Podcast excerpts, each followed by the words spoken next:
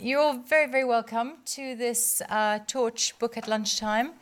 Um, my, Catherine, my colleague Catherine Eccles will, um, will introduce you in a moment. So, this is just to welcome you here to this space on behalf of the Torch team. My name is Elleke, Elleke Boehmer, and I'm director of Torch, the Oxford Research Centre in the Humanities acronym.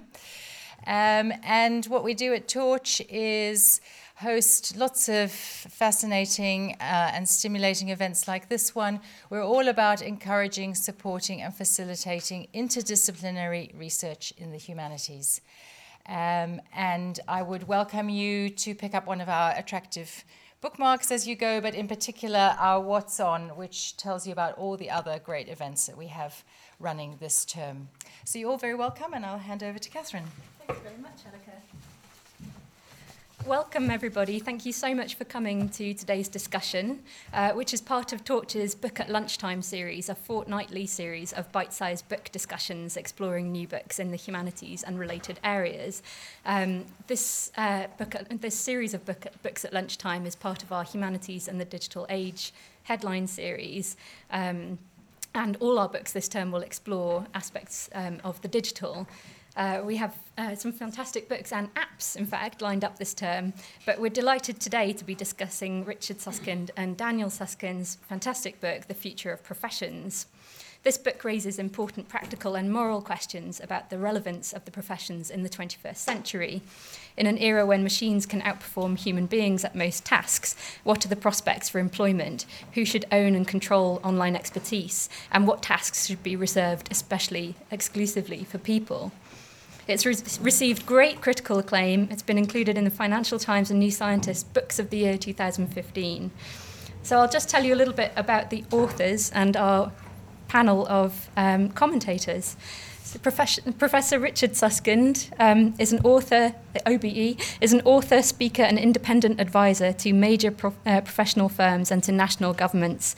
His main area of expertise is the future of professional service, and in particular the way in which IT and the internet are changing the work, uh, the work of lawyers. Um, and he has a long standing association with the Oxford Internet Institute, I'm very pleased to say. Daniel Susskind uh, is a lecturer in economics at Balliol College, Oxford, where he teaches and researches, and from where he has two degrees in economics. Previously, he worked for the British government in the Prime Minister's Strategy Unit and in the Policy Unit at 10 Downing Street, and as a senior policy advisor at the Cabinet Office.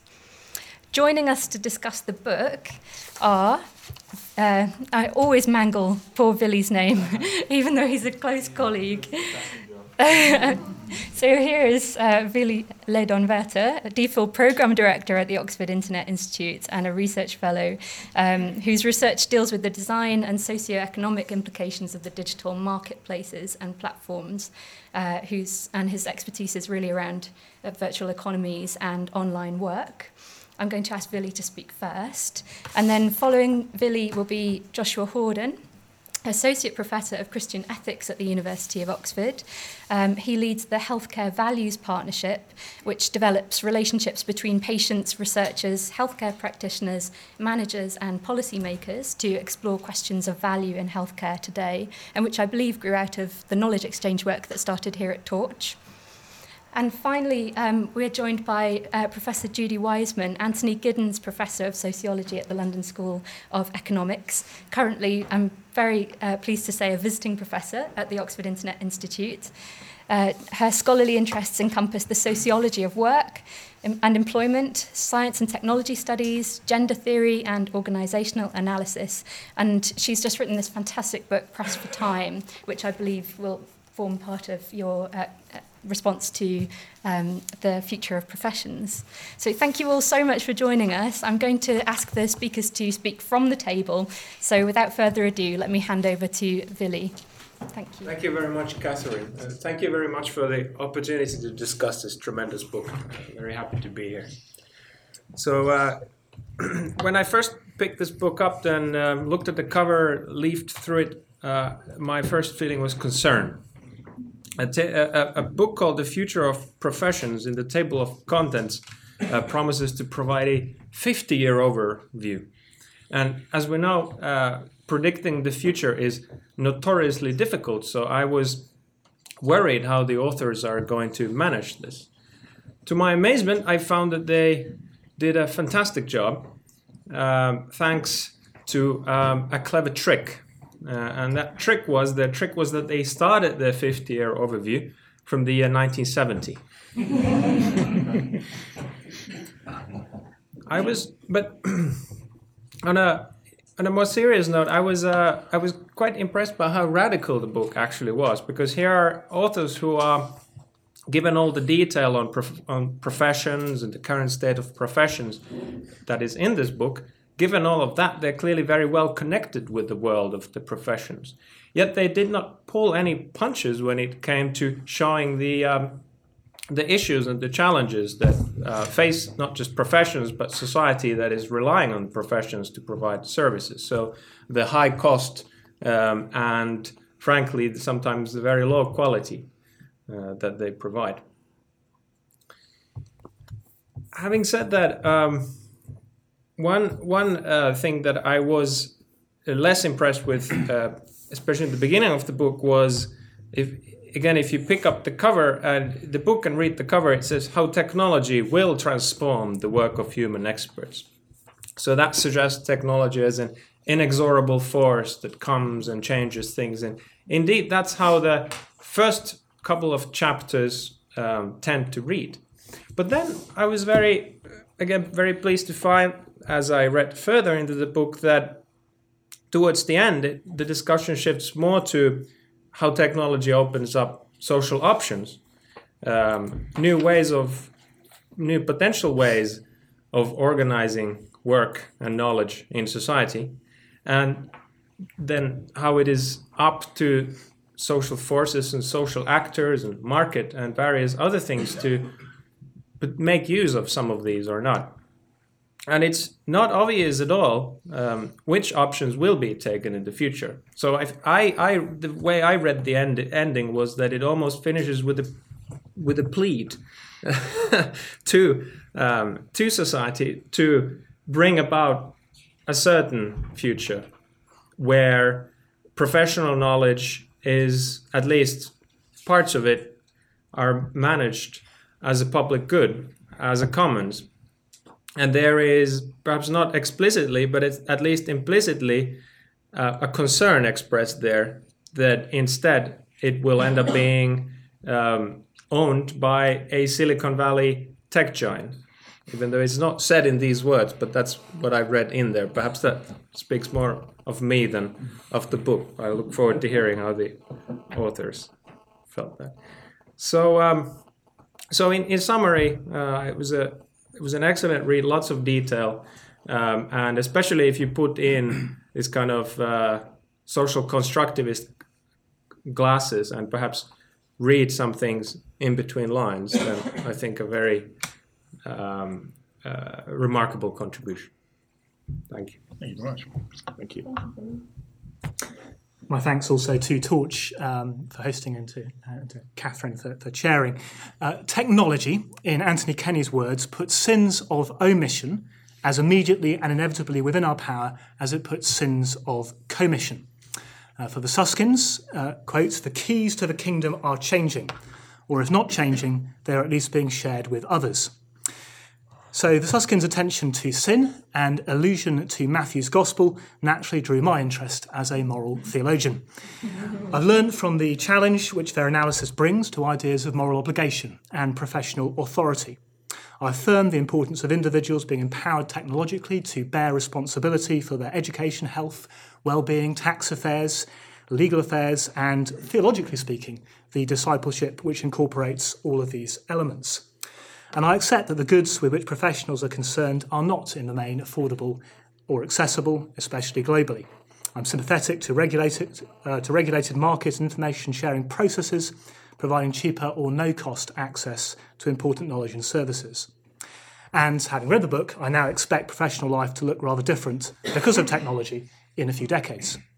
With that said, I've got four observations to make uh, about religious communities, trust, decomposition, and solidarity. So, first, the relative paucity and kind of impacts of technology on religious professionals specified in the book. They talk about clergyless parishioners, kosher apps, uh, alerted me to an idiosyncrasy in their work, that is, the work of religious professionals, which is not commented on in the book. Churches, for example, are by scriptural definition communities of fellowship in which some are equipped to be pastors and teachers. The interrelation of people and pastors involves a different kind of social phenomenon than the transmission of so called practical expertise, i.e., information. Personal interaction in the church expresses a theologically underwritten unity of people in Christ, not reducible to sharing practical expertise in society, just because the church is theologically constituted as an alternative society, a Holy Communion. The author's reference to the laicization of knowledge uh, via Balliol's John Wycliffe, the Reformation's morning star, is apposite in this respect, but needs some filling out. The eschatological expectation of the prophet Joel, cited by Peter at Pentecost, was that no longer would there be teachers telling, other, telling each other to know the Lord, for they shall all know the Lord. However, the apocalypse is not now, not yet. So, ways for sharing vision, sharing wisdom, sharing the knowledge of the Lord are required. A core theme of the Reformation and post Vatican II uh, Roman Catholicism is, in fact, enthusiasm for the empowerment of the laity. Uh, many of the technological changes identified in Chapter 2 are very much in tune with this pre existing theological commitment. But not all. Most obviously, for the Roman Catholic Church, uh, priests' practical expertise is, uh, to coin a phrase, sacramentally unbundleable, since only priests are authorised to perform certain practical functions. Uh, for the Susskinds, it is uh, technology lag, which holds back apocalypse for the professions. for the churches, the issue is going to be more complicated. The empirical data from the Vanguard is important, uh, but does not indicate decisive shift in any one direction. Uh, online church participation through stream services does not necessarily undermine the role of the pastor teacher, but instead may strengthen it. Uh, BeliefNet, cited often by the authors as the kind of online community you uh, uh, would envisaged, actually terminated its community as a live interactive entity on October 31st last year, in anticipation of a new improved website at some point in the future. However, we have nothing yet. Second point trust. Gets a bit briefer. The logic of Pentecost is that professions and their current ways are not and must not be thought to be eternal. We should be realistic about the human proclivity to love self at the expense of neighbour. The Susskind suggests that their status, wealth, and sense of life purpose make professionals poor judges of what will be in the interests of their neighbour amidst the technological revolution. Justice, health, learning, compliant tax affairs are vital goods, I'd agree. No vested interest or self protective inertia should stop people from gaining access to these goods. Old Testament prophets, and indeed Jesus of Nazareth, had stern rebukes for a self interested priestly class who bound up burdens on people's backs and did not lift a finger to help to relieve those burdens. On the other hand, no one is simply impartial, to use the, to use a word which they come to at the end of their book. The reach for John Rawls, two pages from the end of the book, is not sufficiently theoretically developed to persuade those committed to communitarian, tradition based modes of reasoning characteristic of the professions. This matters. Why? Precisely because the book seems to encourage popular distrust towards any professionals who are not persuaded and so resist change along the lines the Susskinds recommend. Is that what they intended? Third, decomposition. Practical expertise for the Susskinds is the problem solution variety. Doctors are needed to sort out a health worry. Professionals are needed to, quote, make sure that our problems are resolved reliably, efficiently, and effectively. So called moral dimensions of professional relations, though valuable, are secondary. Quote, our primary need is only for a reliable outcome. Our primary concern need not be with altruism or the achievement of the highest ethical ideals moral dimensions are to be discarded if the choice is between them and access to the expertise itself. The separability of information from moral knowledge implies that certain kinds of professional work ought to decompose.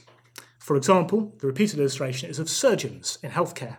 The stereotype is that surgeons are bad at empathy but good at cutting. And so we have the production line approach to the clinical encounter.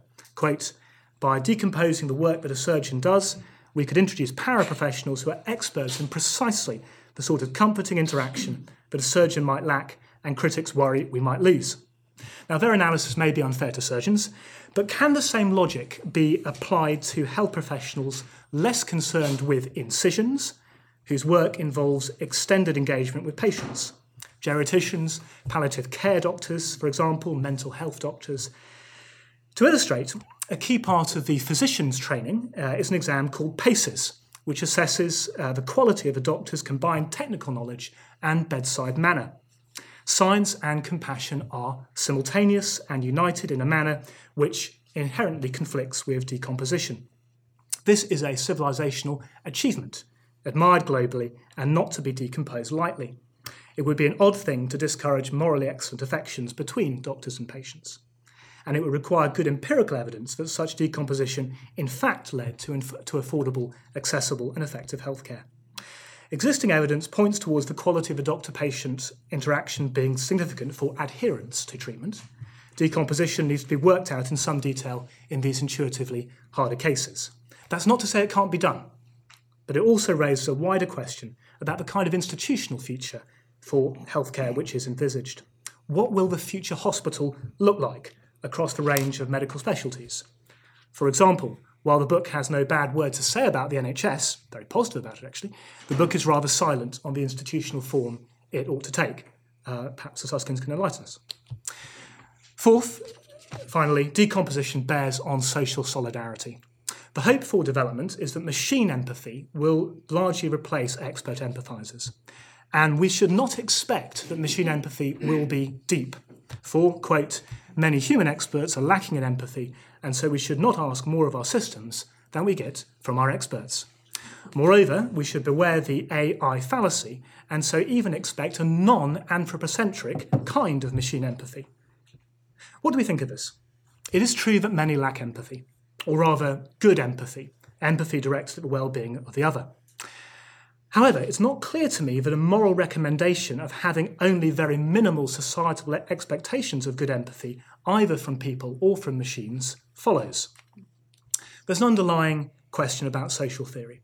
Personal encounters in ill health potentially act as cement in our democratic community, strengthening solidarity in shared suffering.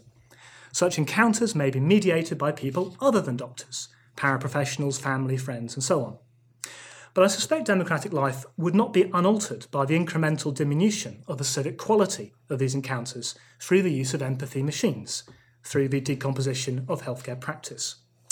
Roddy Cowie asks in the Oxford Handbook of Affective Computing whether we should permit ourselves moral entry into a world in which so called company is provided by these non human artifacts, loosening our solidarity and suffering, giving permission to friends and family to sidestep their responsibilities. The risk, Cowie says, that any reliance on affective computing must reckon with is that, quote, surrogate worlds may become so engaging that people lose the will and perhaps the ability to engage in the real one. Now, the Susskinds seem to have a modest account of the moral philosophy machines will achieve, and do not expect that machines will be able to participate in the human community of suffering, or in the subtler sense that our life is worthwhile. The successful operation of IBM's Watson surely can achieve significant good, opening up new possibilities for good work. But democratic solidarity requires certain kinds of civic quality, which affective computing ought not to be tasked with delivering. Increasingly capable machines cannot be our companions, sharing the bread of affliction and the wine which gladdens human hearts. Some may become satisfied with machine affection, as, as the Susskinds observe, but this will not be a good thing. In conclusion, however professions develop or become wholly replaced with new forms of working, a concern the Susskinds and I clearly share is for the weak and vulnerable, for whom professions, such as healthcare, at the moment and in the main, provide trust and solidarity amid suffering. Technological development is inevitable. Neglect of the most vulnerable is not. Thank you very much for that expansive reading. Judy, can I ask you to? Yes, well, it's um, it's very hard to follow actually um, these speakers because I um, a lot of the points have been made. I'm always last because my name is Wajcman. This is just one of those um, terrible things. Um, and I, am afraid I, I will be sort of repeating some of the points, but perhaps from a slightly sort of different angle as I'm a sociologist. So, I mean, let me just begin by saying with everyone else that the book is a fantastic read and it's a great accomplishment, and I congratulate the authors. And it's very hard to disagree with the book. Um, whose laudable aim is democratizing expertise and empowering people through the internet. I mean, you know, put in that way, who could disagree with it?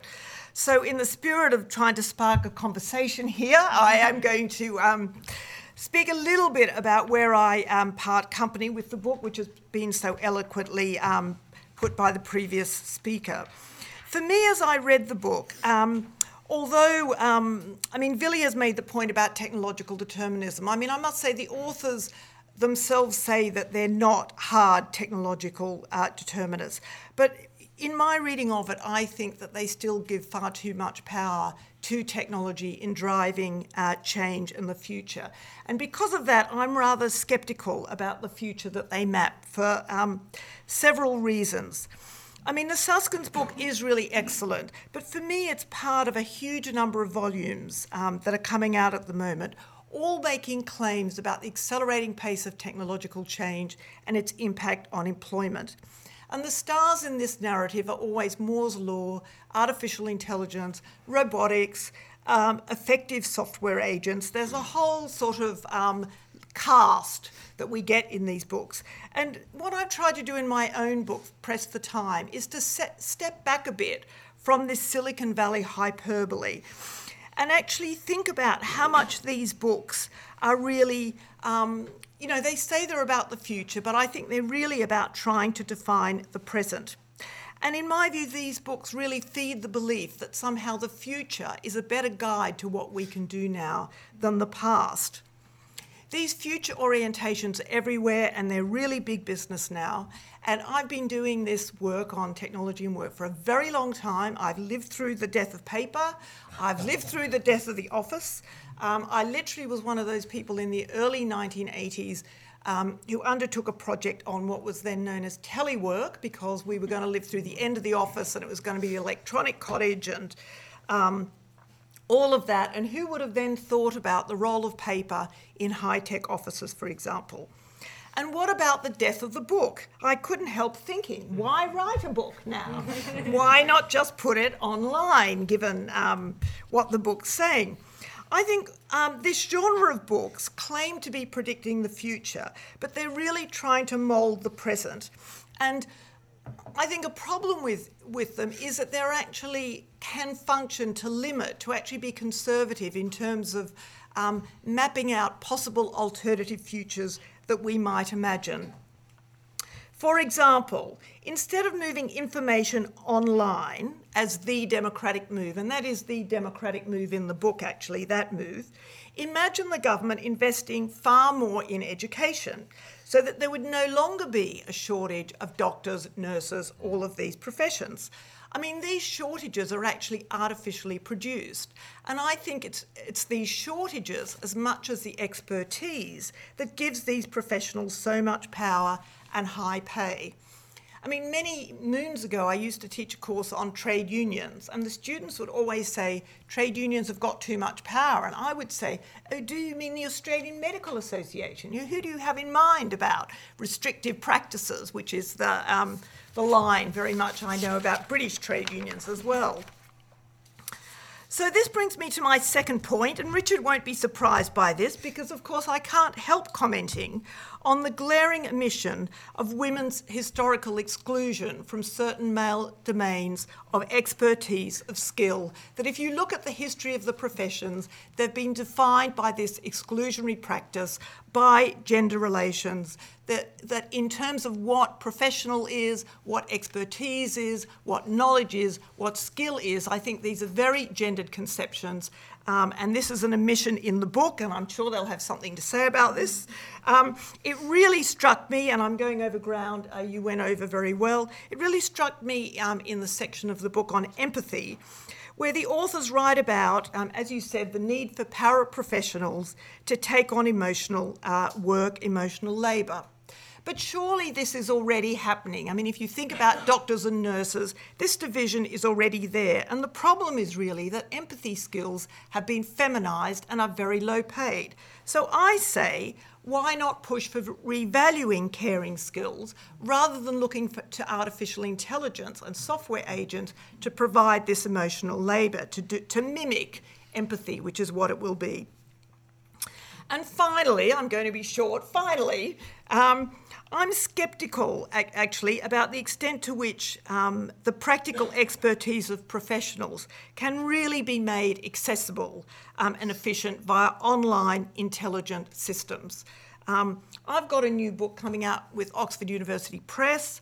I've been reading, they send me a million forms, and you know, I was reading all these forms, and I had lunch with them last week. My editors, I mean, David uh, you know, had lunch with the editors, did the business in an hour, you know, got through it, efficient, fantastic, no worries, trust, the whole thing. Um, and it makes me. Um, if I can just conclude, very much in agreement with something that Louise Richardson actually said in her, her, inaugural speech. It's very short, if you'll just permit me to read it. She says, only a few years ago, universities were declared defunct, dead at the hands of MOOCs, you know, massive open online courses. The initial wave of euphoria that greeted the arrival of MOOCs, in which the world famous teachers would teach for free and everywhere and online, has been tempered by the reality that the completion rate for these courses rarely hits 5%. That those taking these courses tend to be well educated males in the first world rather than impoverished women and men in the developing world, and actually the successful business modern, model hasn't yet been developed. She says the early experience of MOOCs has demonstrated what has long been known here that there is no substitute for, for the personal interaction between student and teacher. And so I am rather sceptical, even though the book is, is fabulously well argued. And I must say, you know, law and economics are wonderful disciplines in terms of countering um, logical arguments.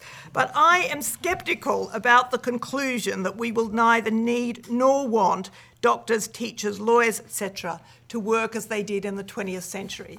Thank you. Thank you very much. Thank you to all of them.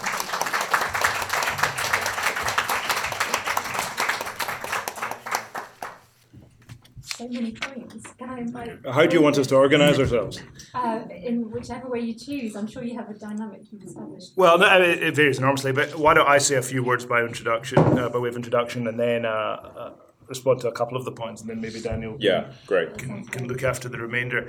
It's always funny when you hear people talking about a book you've written. Um, and first of all, thank you for reading it. So at least three people have read it, which is more than most of the bloggers and tweeters have done. Um, but there's a sense in which, particularly from Joshua, that I barely recognised the book you were describing. So let me tell you what we're trying to achieve, and, and maybe we didn't do a good job. Um, for us, what we're saying is there's this institution, a uh, set of individuals, a set of practices that we call the professions, and we're interested in how technology, mainly information technology, and particularly the internet, and broadly speaking, artificial intelligence, might impact on these professions. And we say there's two futures that we've noted. So one chapter is devoted to mainly Daniel's work when he, we went out and looked uh, particularly in the United States and the UK, at the leading edge, leading thinkers, leading practitioners, of what was actually going on. Um, what's actually happening in the huge tax firms, the major audit practices, the large law firms, the great hospitals, what's actually happening today at the leading edge. And we were amazed by some of the developments. And we use the phrase that so many people use, the William Gibson phrase, the future has arrived, it's just not evenly distributed yet. A lot of the, the skepticism that's been expressed about the technology is actually up and running and being used today already. So we've tried to make sense of all these advances we were noticing across the professions. And basically we said there's two futures for the professions in relation to technology. And the first, which we say is reassuringly familiar for professionals, is that what technology does is it comes along and it streamlines and optimizes the way that professionals have worked for, for the last couple of centuries. So it might be the doctor seeing a patient by Skype, it might be the architect using computer assisted design, it might be the teacher using some kind of online resources. We're all familiar with these, they're up and running, they don't change the way the professionals work, but they hopefully bring new efficiencies. And we saw a lot of that. Uh, and no doubt that's going to continue. Um, the second thing we saw was entirely different. And that is that there are some technologies that are coming along that are actually transforming the very nature of the service. And on many occasions, calling into question whether or not we need human beings to be involved in the delivery of professional services. So let me give you an example on tax. And you'll all be comfortable with tax because we don't like paying tax and we certainly don't like someone having to pay someone to help us pay tax. So you've got these tax advisors. In the United States now, 48, uh, 48 million? 48 million. 48 million people last year filed their tax returns, doing the whole thing using some kind of online service. It might be something called TurboTax. It might be the the government, um, the the Internal Revenue Service system. But the point is this: that whereas historically people used to need professional help, now they could do it online. Now, the immediate response, and this is a generic response by the profession, well, you know, that's tax. It's not really, it's not really being a doctor. So one thing you find is every professional sees the scope for new technology in other professions other than their own. So this intuition you have that my work's very different from tax, uh, we might want to challenge. But uh, as my day job, I advise some of the world's largest law firms, the large accounting firms. It's not just happening in tax. It's happening in legal practice. The online services that Judy can't imagine them working. If you look at Allen and Overy, probably the best law firm in the world in my view, it has revenue of 12 million pounds a year from online legal services from 100 banks. These are demanding, insightful, knowledgeable users who find it more useful and more convenient to use an online legal service. We, we looked at and spoke to the world's leading audit firms, and they were talking about the way in which audit will move from being a once a year uh, review to a real time automated ongoing process. This is not fiction, it's already happening. Um, so there's a whole bundle of claims. Um, we've heard. Some of them are empirical claims of a sort. Uh, you might say, I can't imagine that happening, and we can say, well, actually, it already is happening. Uh, some of the claims are this is threatening for the professions. It, it's not the way it's expressed, it's very much a lot of feedback we get. Whereas uh, I think I think Daniel and I, our passion and our perspective is, uh, and our view is that many of our professions are creaking can't really afford the health service we have just now. No one can afford to instruct lawyers. Our small businesses can't afford to use consultants or business advisors. Our educational system we worry about deeply. So we're saying there might be another way. And I suppose one of the slightly frustrating things as an author, this is uh, me trying to tone it down, is when you do something like we say there's six alternative models for the delivery of, uh, of practical expertise in the future, and people focus on one alone. So we're not. We're. I mean, I can see the, the, the deterministic point that we think and we can be. We believe that the technology is moving on uh, and driving change. I can see we are we we edge towards the deterministic end of the spectrum. There, determinist. Um, but nonetheless, as we often say, the least likely future, it seems to us, is that the technology is going to plateau and not continue evolving. Uh, and I want to put my, my hand up just now and say that I wrote a book on 1996 called The Future of Law. So it's a 20 year prediction. Um, and let me say a couple of things like that. And it's just to put it in context in terms of mindset. Um, the future of law and at the time I, I, was talking a lot about email and this sounds ridiculous in retrospect but i was saying the dominant way that lawyers and clients would come to communicate in the future would be by email. Now that sounds unexceptional it sounds ridiculous even to mention it today. The law society in england and wales said i shouldn't be allowed to speak in public. They said i was bringing the profession into disrepute by saying that lawyers and clients would use email. That was 20 years ago so my book was a 20-year prediction. Remember, that's a time when there were 36 million users of the internet. There's now over 3 billion users of the internet. When Nicholas Negroponte in the early 90s said there'd be a billion users of the internet, most people thought he was certifiably insane. We have a, a myopia that we point into the book. We cannot imagine the technologies continuing to progress, and yet they do. So if you're asking us whether or not we think it's more likely that technology will progress at a ferocious rate, we think that's way more likely than not at all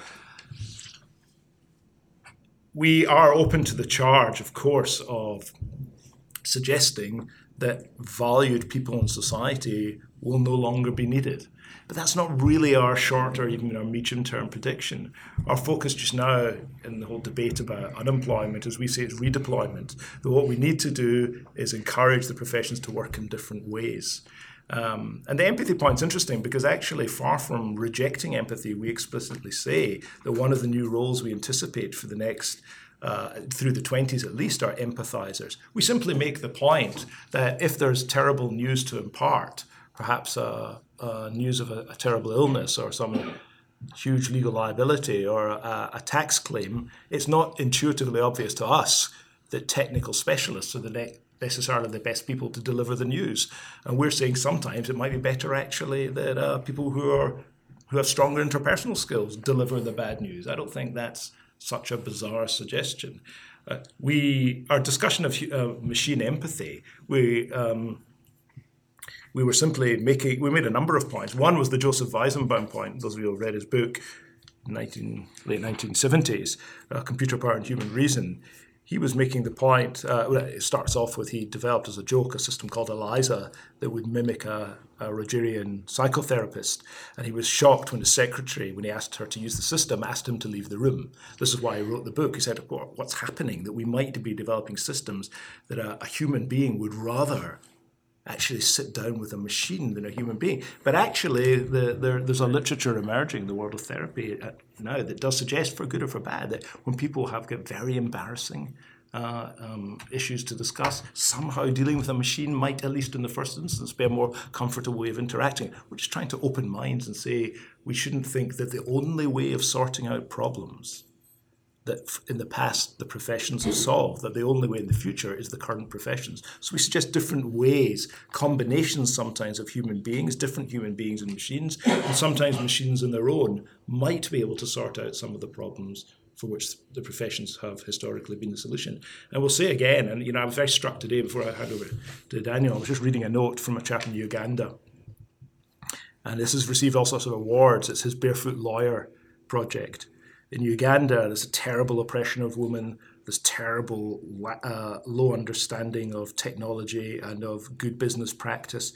Uh, terribly, terrible lack of understanding of, of what law and regulation apply and what entitlements people have, and no decent way of promulgating the law. And this guy's developed uh, uh, through smartphones that are used by citizens themselves and by people out in the road, non expert people. Uh, he's transforming people's understanding of what's available to them. And this, my final point, is an example we call the latent market. Because we're not, although we're concerned that people today who've got access to, who already use legal services could get a better deal, our bigger concern is the many billions of people out there who realistically have no access to decent medical service, no access to decent health service, uh, sorry, to legal service, no access to decent educational services. So we're thinking actually there might be another way we can actually make some of the expertise available and spread it. That's our premise. Uh, and we, we accept there's a whole bundle of criticisms can be leveled, uh, but the, the motive we think is, uh, is, is a deeply moral one that practical expertise should not be locked in the heads of a few people and distributed minimally. It should surely be a resource that's shared by humanity. Dan. Thank you, thank you very much for uh, all your comments. Uh, a, a, a, few things to say. The, the, first thing to say is just something about um, the future of work. One of the really unhelpful things that we do when we talk about the future of work, or we talk about, in particular, the future of professional work, is that we talk about the future in terms of the jobs that people do.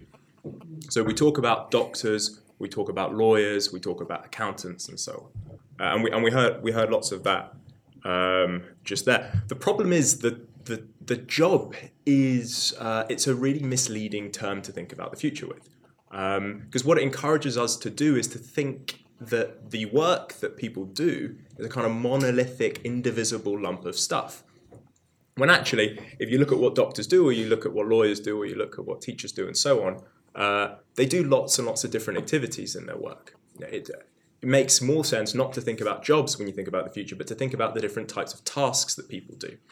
Um, just you know, to give you an example, uh, the sorts of things that a nurse does today are very, very different from the sorts of things that a nurse would have done 25 years ago. Whereas 25 years ago, being a nurse would have involved you know, bedpans and bedside conversation. today, being a nurse involves you know, the ability to prescribe certain types of medication and even perform minor surgery.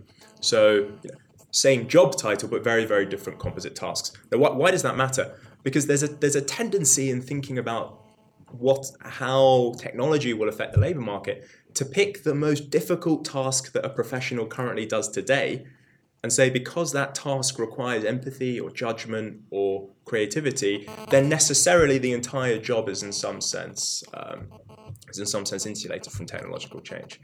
And so when we say the book in the book, we don't expect uh, traditional.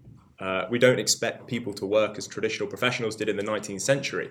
Uh, we don't just mean we don't mean that one day a doctor, a lawyer, an accountant is going to turn up at work and find a robot sitting in their chair. You know that their entire job will have been displaced by technology. What we mean is that the tasks that they're doing are likely to change. Um, and so there's then a, a, very interesting question about what what type of uh, what type of tasks are there that machines uh, machines can't do. Um, now the the second uh, the, the, the, these our, our, term is increasingly capable systems and machines. Now, again, the temptation when reading the book is to tr- want to put it in a set of books thinking about the future of technology, thinking about how robots are going to take everyone's jobs. That vision of doctors turning up and finding uh, it was what the Economist called. The Economist reviewed our book after it came out, and there was a cartoon of Professor Doctor Robot QC. So a robot with a wig and a stethoscope carrying a big fat pile of ledgers. Uh, and there's there's a there's a temptation to want to say, well, this is just another book saying that we're going to turn up at work and find Professor Dr. Robot QC giving us empathy, and that really isn't what the book is about. Um, just one, one of the models in the book we set out six models. One of the models is a, a model where uh, machines do lots of the work, but there's another model called communities of experience. Uh, this is where a good example of this is in medicine. Uh, patients like me, uh, 350,000 patients gather together online and share their experiences about the treatment that they've had, about the guidance that they've had, about the things that have worked for them. There's no traditional physicians or doctors involved there. It's patients coming together, it's technology enabled, uh, and helping each other. Now, there's no empathy there from a traditional doctor, that's true, but there's empathy there certainly from other types of people. Um, and just the, cha- the challenge to I think, uh, religious community is to try and explain why, for some, why it is that a religious community can only take place in a physical space but can't take place in a digital space. Now, in, in Second Life, it's an online world where more than a million people control their own avatars, their own virtual representations of themselves. There's an island called Epiphany in this virtual world, and there's an Anglican cathedral where a, a group of Christians run uh, weekly Bible study classes, daily uh, services, and counseling. And there's uh, counseling services as well.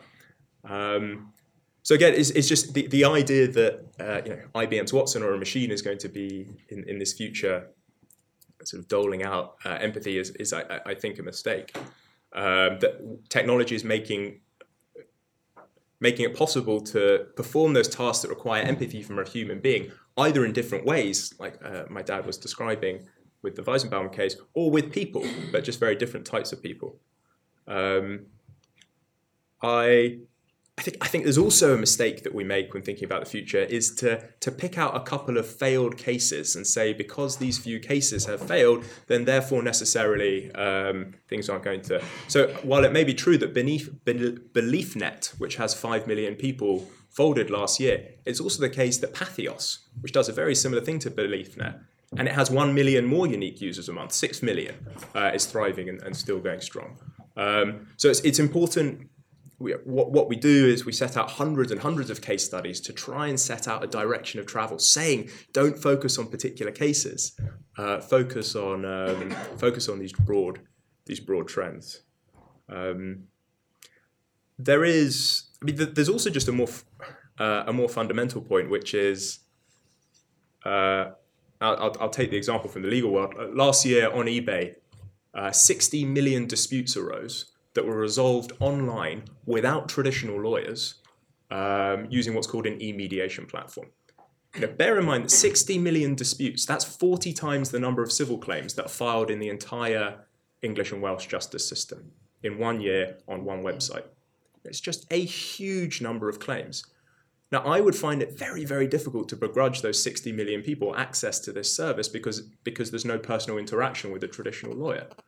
Um, you know, I'd struggle to say to those 350,000 people who are using patients like me, sorry, the, em- the empathy you're getting is from fellow patients, not from a doctor. I'm afraid we're going to have to close this site down. You know, there are very, very different ways of solving the sorts of problems that traditional professional, prof- the traditional professions have solved, but look very, very different to the professions as they're currently constituted. And, and that's the argument of the book that we should be trying to um, trying to uh, understand and nurture this new set of people and institutions who are trying to do things in very different ways to the traditional professions. Um,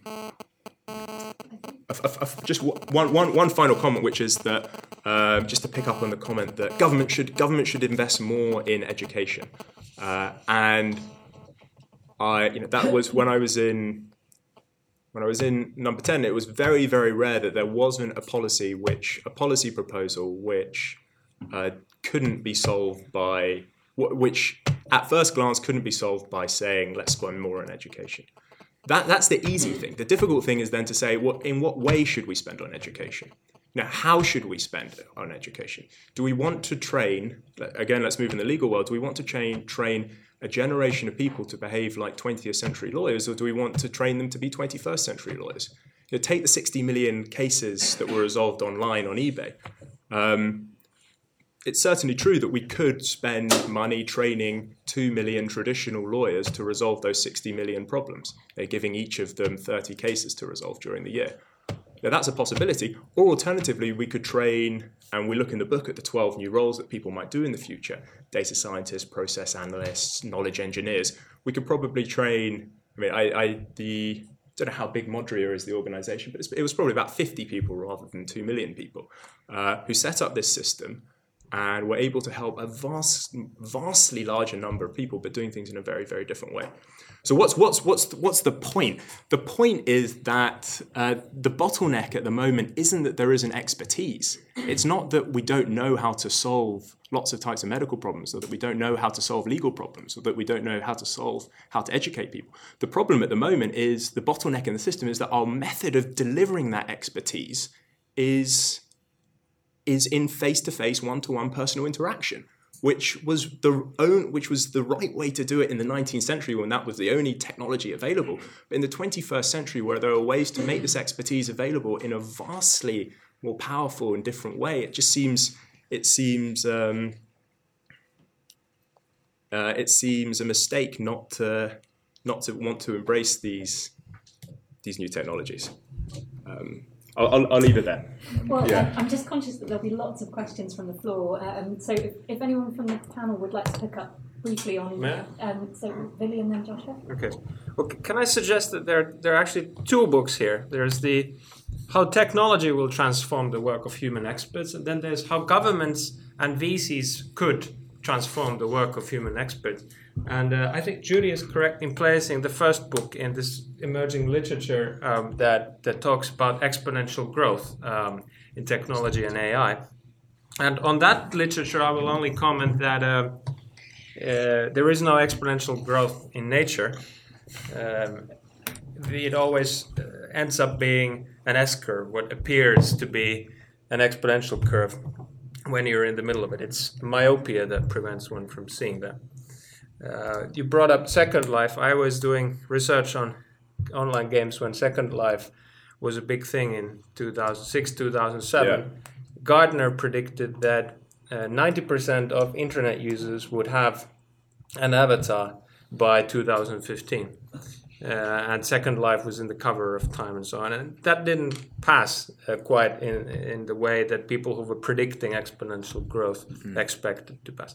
But I want to set that book aside and discuss the book that I like much more, which was the how VCs and governments could transform the professions using the new options provided by technology uh, that you also so eloquently spoke about. And um, it's it's I think it's really about social organization of work and knowledge, and you can read it as a descriptive account of uh, value chain restructuring of, of decomposition or what I might call disaggregation.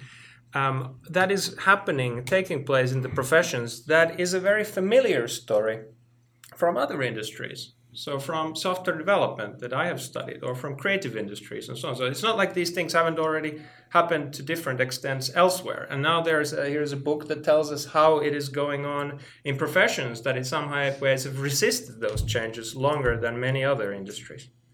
You can also read it as a normative account on what ought that restructuring result in, what would be a good sort of uh, way of dividing this type of work and knowledge in society.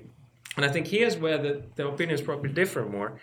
and I would just briefly say that I sort of agree with Louise Richardson's opinion that Judy brought up, but surely this face to face medium of education is the best possible if we could afford it to everyone. But obviously, it's a very exclusive institution that we have here in Oxford. Finally, I think one further dimension that the book doesn't have that, but that, that it sort of invites us to consider is the way that not just solutions to problems are socially constructed, but also many of these problems, especially taxation and the complexities of taxation um, and law in general. I'm from Finland, and I, from experience as a layman, I I have experienced that property law in England is very difficult. Uh, it's very complicated, whereas in Finland it seems to be very simple. Uh, it's the same physical matter. Uh, it's just that we've piled different types of institutions on top of that. So in one country you need, need lawyers in order to rent or buy property, and in another country uh, you don't. And finally, let me finish with an anecdote, if I may. Um, in um, since I'm talking about Finland, um, uh, one way in which law has legal processes have been automated in Finland and I think in other countries as well is these uh, um, copyright infringement letters that are sent automatically uh, to people who have um, uh, infringed on copyright online and their IP addresses have been uh, obtained and and and uh, their addresses and so on. So that process is automated. What um, a, a friend of mine, a lawyer, has done is automate the other bit. So the other the other side because what these people who receive the letter what they do first is they go online they go to google and type i got an infringement uh, like letter that demands damages. What should i do? And he's bought the, the first place on, on, on google and it presents a form. It just says you know in, input the, the name of the law firm that's demanding uh, uh, money from you and what is the sum that they're demanding? And our service sends them an, an automatic uh, response that proposes uh, a slightly lower sum in damages. And they have so many data points that they have been able to establish what is the limit at which um, the, the, the, the, firm will go to court. What is the kind of cheapest price you can get off with? So now it's completely computers playing with computers. Uh, no more humans involved. Thank you. I'll keep my comment to 60 seconds. Just, I mean, there's clearly a lot of common ground here, which is to do with the making available practical expertise, especially globally, to those who, who need it um, at a low cost or no cost, um, uh, on a low cost, no cost basis. So that's not, I don't think, quite the point in dispute. I mean, in terms of religious communities, um, uh, the laicization of knowledge, which I emphasise, would surely fit well with Second Life. That's fine. That's yeah. not that's not problematic. The point about locality and about uh, physical presence is, I mean, within the church is, is, is naturally to do with the sacraments, to baptism and Holy Communion, which I suppose you could receive virtually in a way, but you can't actually receive. No. Um, so um, there's also the point about people actually being committed locally to an area where need is, where people are, and uh, therefore needing some sort of structure of leadership and organisation. But the laicization of knowledge, Wycliffe, um, is, is, is, is fine, absolutely fine. Um, of course, no one is saying that we should shut down patients like me. No one's suggesting that. That's, that, that's not a problem at all. That's a very good form of empathy, which is a social civic empathy. That's not problematic. Uh, so but, I wasn't saying anyone in this no, panel. Just no, some, no, some of the reactions sometimes are, unless you have the traditional empathy of a doctor, yeah, yeah. we ought, yeah, we ought to abandon. Yeah, that. that's that's unfortunate. But the I suppose what possibly Judy and I are agreeing on is that there is. I've been interested if I'm catching her right. Is that there is a kind of um, quality to um, well, I call it a civilizational achievement that what you have in in um, in, the, in, the, traditions of, of um, Royal College of Physicians and others is a unity of science with compassion, which is um, the, decom- the, decomposition of which is um, uh, not to be entered into lightly. So I, I do think there's a there's a both and here, which doesn't need to, which and haven't got to exclude the former in favour of the latter. I don't think you're suggesting that, and you're right, of course, to emphasise that there are different models uh, from which empathy can be communicated. Fully recognise that, um, but there is a, uh, I suppose, there is a significant civilizational loss, which uh, which might come down the line with some of the things being suggested. Can I, can I just add just one one observation, which is, is uh, our, when we when we gave the book to our rabbi, uh, he said, "Ah, this is this is um, this is very interesting, and it will apply to lots of religions, but not ours, because on a Saturday you're not allowed to use technology, so you'll have to come to synagogue." Um, and it's, it's interesting, but I, so I, I subsequently moved from an Orthodox synagogue to a Reform synagogue, and uh, not not not because of that, uh, but it is interesting that now I can watch um, I can watch services from home rather than having to go to. I just I, uh, which is I mean it's interesting, and you see, uh, and you do see in in other uh, you, I can. Um, if I was a Hindu and I wanted to do puja at one of the uh, temples in India, uh, it will cost me a lot to go there, but instead I can just go online now and uh, and do a kind of small virtual puja at the site associated with the temple. Or I want to put a note in the Western Wall. If I'm an observant Jew, I'm not, but if I wanted to, I could tweet to uh, at Aish, I think, it, and they print one out and do it for you. Now, of course, these things are imperfect compared to the uh, compared to being there for real. Um, but that imperfection might be a price worth paying in order to make this available to more people. That, that I think is one of the important arguments of the book. And you, across the professions, it may be imperfect relative to the best, but there are there are. Um, uh, but that might be a price worth paying. Perhaps the rabbi was worried about how much pornography is on Second Life. You never know. That might be his concern. Um, I just wanted to say. Um, seriously, though, that I know the book is is um, well intentioned, and I'm totally sympathetic to the um, to the direction of the book. I guess I'm a bit worried about the political um, context in which um, such books can be read, and I do worry that. You know, the push for a lot of online services, which we're having at the moment, um, can justify a lot of government cuts, can justify a lot of um, political directions that, that I know the authors wouldn't be sympathetic to. And I say that because I think what we know from years of studying the internet is that online um, communication isn't a substitute for offline communication, that one of the things we've learned in the 30 years are that these things reinforce each other, that actually you have very good mediated communication if you have very good face to face communication. And I just worry that somehow the book can be read as a sort of substitute argument rather than we need both and a working with argument. And, and you sort of imply that just at one moment with one quote, where you quote that second machine age book, where you say that they very much talk about working with machines, but you're a bit more on the substitute of machines for people. So, yeah, we're making a different point yeah. at that point. We're the, I mean, it, it's the it's like the public statements IBM make, uh, or certainly books published about IBM. This is not about replacement machines; it's about man and machine working in harmony, or uh, as they put it. But um, we're simply saying that as more and more tasks can be taken on by human beings, it's less obvious that what role human beings will have in that partnership for many areas of life. There are many areas of life where we anticipate human beings both will and ought to still be involved. Uh, but uh, it, it, seems to us a little pat. It's uh, it's uh, the the answer is, of course, that human beings and machines work together in harmony, and we think it's more complicated than that because uh, uh, because we're not absolutely sure in the long run what it is human beings will be bringing to many parties, not to all parties, to many parties. Do you want to make one observation? Which, and I haven't read the speech by the. Um, by the Vice Chancellor, but interestingly, one of the top educationalists in the country in in secondary school made this observation to me uh, after I gave a talk. Uh, it was the MOOC one. do you know only 5% of MOOCs are used? And there was a sense of satisfaction.